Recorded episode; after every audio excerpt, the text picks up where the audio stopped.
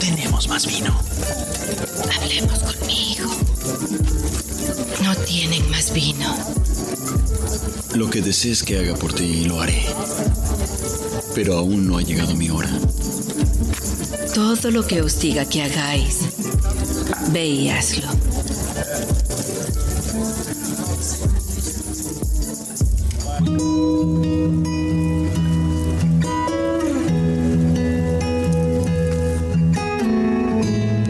El vino es un milagro. Danos hoy el vino de cada día.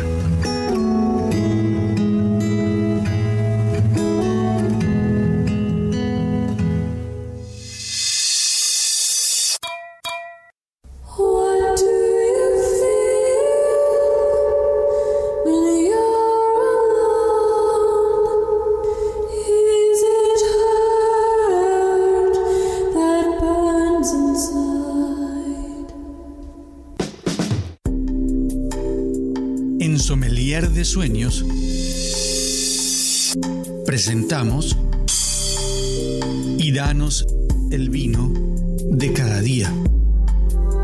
Una sección donde analizamos los vinos que nos traen los invitados de las historias para hacer memoria y las historias cotidianas.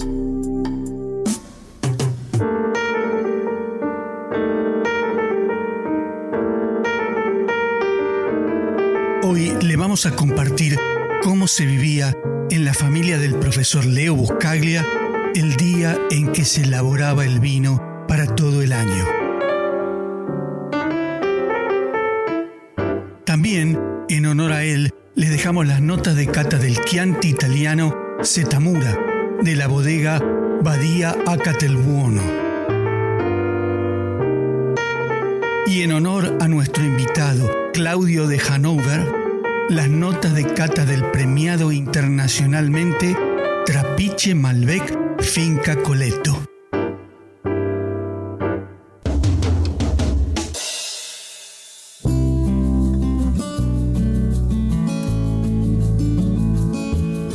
Todos los años, Leo y su familia tenían una celebración especial, el día en que elaboraban el vino.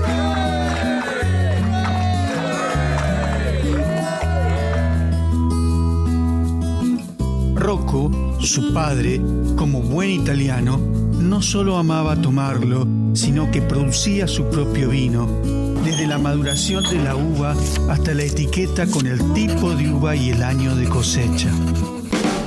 Los preparativos comenzaban en julio hasta comienzos de septiembre, cuando llegaba el camión con las uvas que Rocco durante todo ese proceso había visto crecer y madurar en los campos de sus amigos de Cucamonga, a unas 40 millas de su casa.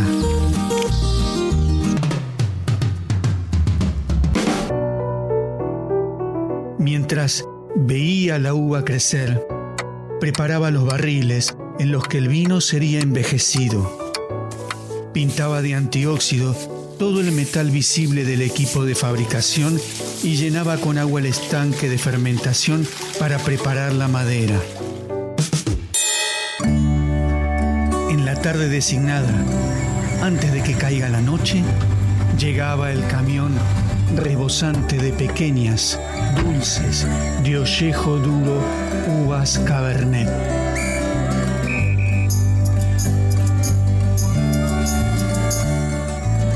Esta era una operación de hombres que incluía a Rocco, sus hijos, familiares y amigos. La trituradora manual se colocaba arriba del estanque fermentador para moler las uvas. Leo apilaba cuidadosamente las cajas de las uvas que se colocaban en la trituradora. Cuando las uvas estaban trituradas y las cajas apiladas, llegaba el momento de sacarse los zapatos, los calcetines, los pantalones para comenzar la tradicional acción de pisar las uvas.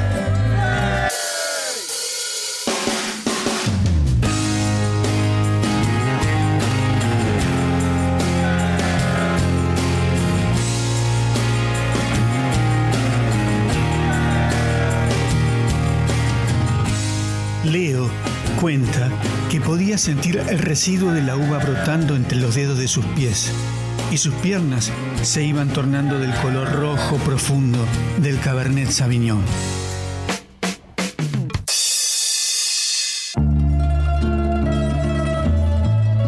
Mientras se llevaba a cabo el trabajo de los hombres, el trabajo de las mujeres avanzaba en la cocina. El plato tradicional para la noche del vino eran los gnocchi, esas pequeñas bolitas de pasta cocinadas al dente y rociadas con una maravillosa salsa que había estado hirviendo a fuego lento por horas. Sin importar lo cansados y exhaustos que estaban todos, antes de cenar, su padre comenzaba con la disertación sobre la experiencia del vino.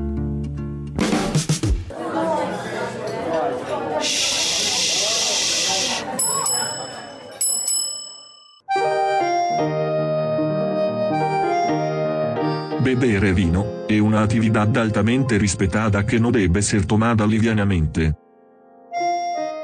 El néctar de la uva nos fue dado a los seres humanos desde antes de la historia registrada. Il vino è una delicia e un desafío, una sfida, que no se debe tomar subito. E para tomar de asorbosis ser saboreado lentamente. Todos los sentidos se despiertan cuando tomas vino. Tomas vino con los ojos, con tu nariz, con tu lengua, con tu paladar. Guarda el colore que el vino tiene en la copa. Tutti i colori desde el púrpura de la sotana del obispo al ámbar dorado de la hoga de álamo. Su padre sostenía arriba la copa hacia la luz como si fuera a compartir un sacramento. A la salute. Y luego del discurso, la cena comenzaba.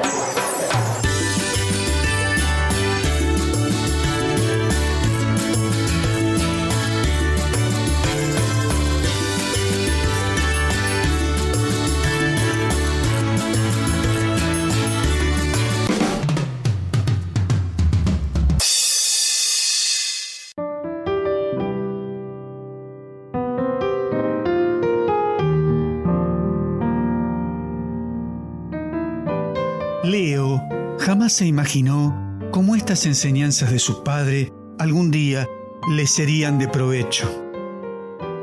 Años más tarde fue invitado por un grupo de amigos a Nueva York, quienes querían celebrar su cumpleaños. Por ello, reunieron los fondos para que Leo pueda disfrutar de una semana de teatro, ópera, ballet y por supuesto su fiesta.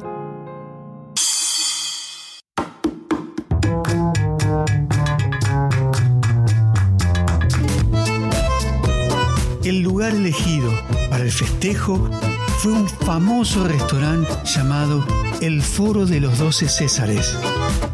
Un lugar imponente, con maestros de vinos y meseros que vestían togas romanas, con mesas de madera pulida y sillas anchas forradas de cuero.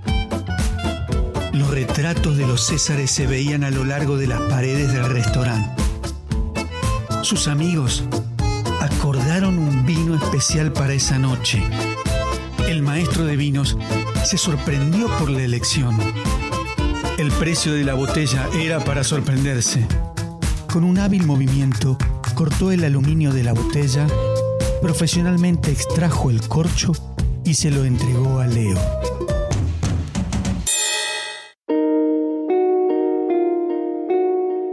Yo era el probador designado. Instantáneamente, desde 3.000 millas de distancia, en mi mente, papá vino en mi ayuda. No te preocupes, solo recuerda lo que te he enseñado Felice.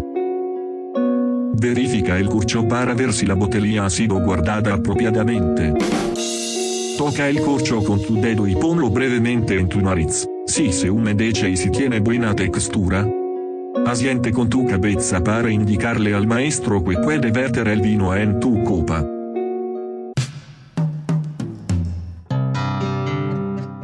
La sabiduría de mi padre me guió precisamente durante el proceso. Agita el vino en la copa, sin derramarlo. Ahora toma un momento para examinar el color hacia la luce. Pon tu nariz cerca de la copa y verifica su aroma.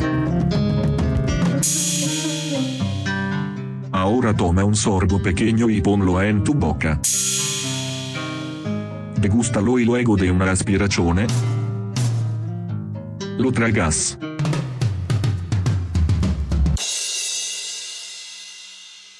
Gracias, papá.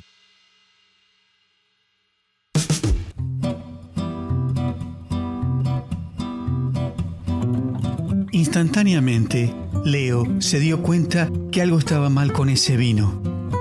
Aunque no supo muy bien cómo describirlo, le pareció muy ácido, desagradable, duro, muy parecido al vinagre negro que su madre le ponía a las ensaladas. Tomé una pausa y lo probé nuevamente, con ansiedad. ¿Qué debo hacer? No tenía experiencia sobre ese vino en particular como para comparar. Quizás el envejecimiento del vino se supone que lo haga saber de esta forma. Quizás debería callarme, aceptar el vino y evitar el posible papelón. En ese momento de indecisión, la voz de papá repentinamente resonó en mis oídos.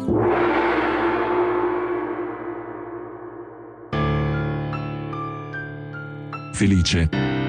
Que no has aprendido nada. Tus amigos están gastando mucho dinero en un vino fino para tu cumpleaños. ¿Quieres derrochar su dinero? Esta es tu responsabilidad. Tú eres el probador. Habla.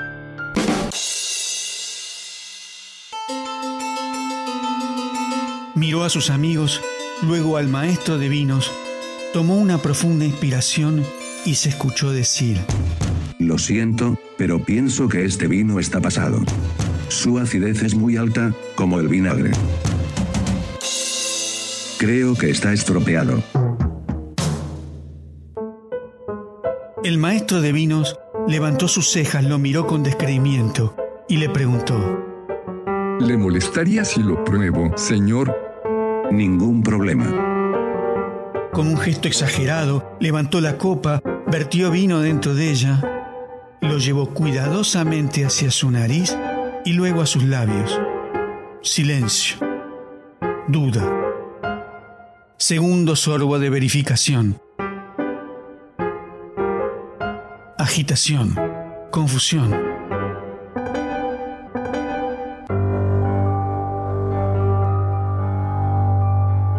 Querido señor, tiene razón.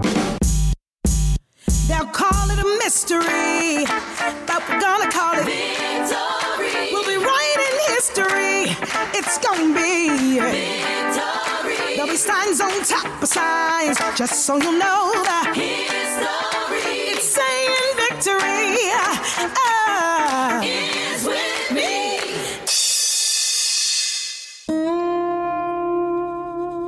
No sé cómo pudo suceder esto. Nunca pasó una cosa así, me disculpo. Le aseguro que el foro de los doce Césares estará más que complacido de ofrecerle el vino, de cortesía para su cena.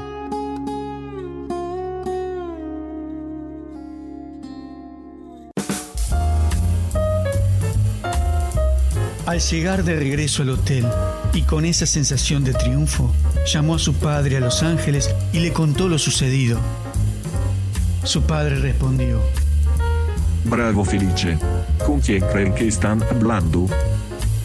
y agregó, El maestro de vinos es un fraude. Si hubiese sido un verdadero enólogo, él nunca hubiera cuestionado tu opinión. Questo es lo que obtienes cuando vas a un restaurante barato.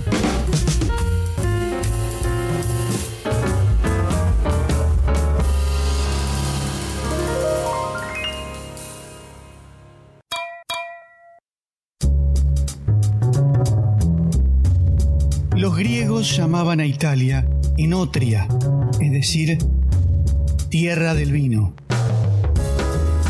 El posterior surgimiento y expansión del Imperio Romano fue el catalizador de la distribución del vino por toda Europa. En Italia, no existen los conceptos de crianza, reserva o gran reserva. Las tres clasificaciones principales de los vinos de Italia son la IGT, que es la indicación geográfica típica. Esta es una clasificación que se le da a todos aquellos vinos que se caracterizan por cualidades que dependen de un lugar. Después tenemos la denominación de origen controlada, que se puede ver en las etiquetas como DOC, y son para aquellos vinos que demuestran durante 5 años su calidad en forma continua. Y por último tenemos la denominación de origen controlada y garantizada, que van a encontrar en las etiquetas como DOCG y que se conceden a todos los vinos que hayan alcanzado un notable prestigio, por lo menos durante 5 años, y que ya esté clasificado como DOC o denominación de origen controlada. Los vinos de Italia tienen envejecimiento o no lo tienen, y su periodo obligatorio es diferente. La etiqueta de riserva en un vino italiano no se refiere a un mayor tiempo de crianza, sino a una selección de la mejor uva o una salida tardía al mercado, nunca al tiempo de permanencia en madera.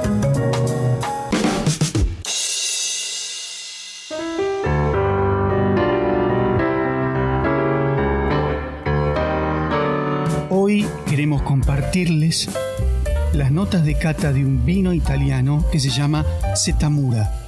Es un Chianti de denominación de origen controlada y garantizada del 2017. Setamura es el nombre de un asentamiento etrusco descubierto cerca de Badia a Coltibuono, que es una finca donde la familia Stucchi Prinetti produce el Chianti desde el 1846. El nombre del vino Chianti representa una región, no es una cepa particular. Los vinos Chianti están elaborados entre un 80 y un 100% de uva Sangiovese. Este Chianti nació del deseo de crear un vino agradable, capaz de acompañar la comida diaria. Es un vino joven y generoso, elaborado con uvas Sangiovese seleccionadas de diversas zonas de Chianti.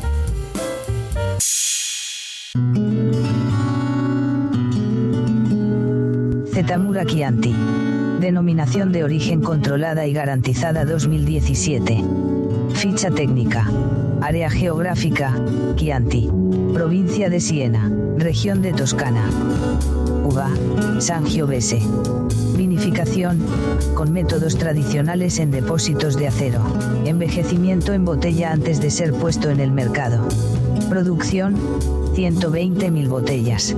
Contenido de alcohol, 12.5%. Temperatura de servicio, 18 grados Celsius. Añada 2017, surgió en una primavera incierta, con heladas localizadas, que fue seguida de un verano caluroso con poca lluvia. Allí la estabilización climática en septiembre favoreció la maduración de uvas óptimas. La cantidad de uvas cosechadas fue menor pero de excelente calidad. Nota de cata. Nota de cata. Nota de cata. En la fase visual es brillante de color rojo rubí intenso. En la fase olfativa se expresa en nariz con aromas de guinda, mora, canela y clavos. En la fase gustativa el sabor es completo, equilibrado, salado y un poco suave. El final en boca es de excelente estructura, la acidez está bien equilibrada, el postgusto está limpio y es persistente. Maridaje. Se recomienda este vino para acompañar primeros platos, carnes guisadas y quesos. El precio oscila entre 11 y 13 dólares.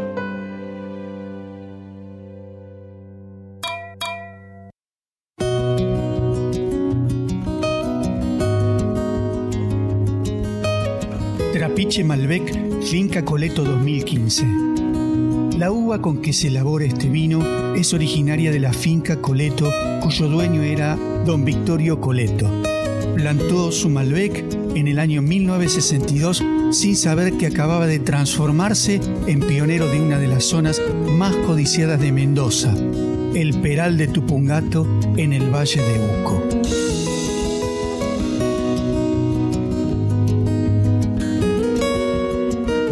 Trapiche Malbec Finca Coleto 2015. Ficha técnica. Bodega, Finca Coleto, en el Peral, Tupungato, Valle de Uco, Mendoza, Argentina. Variedad, Malbec. Crianza, en barricas de roble francés de primer uso durante 18 meses. Potencial de guarda, 15 años. Estiva, 12 meses, en botella. Servicio, se recomienda beberlo entre 16 y 18 grados Celsius realizando el destape 15 minutos antes del servicio.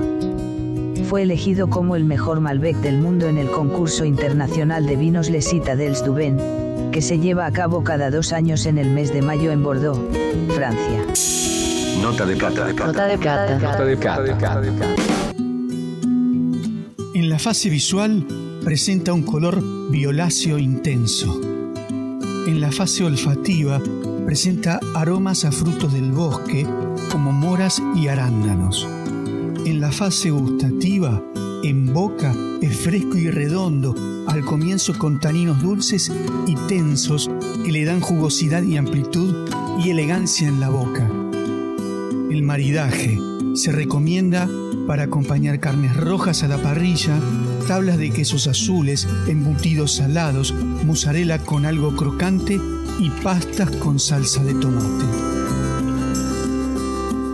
Precio.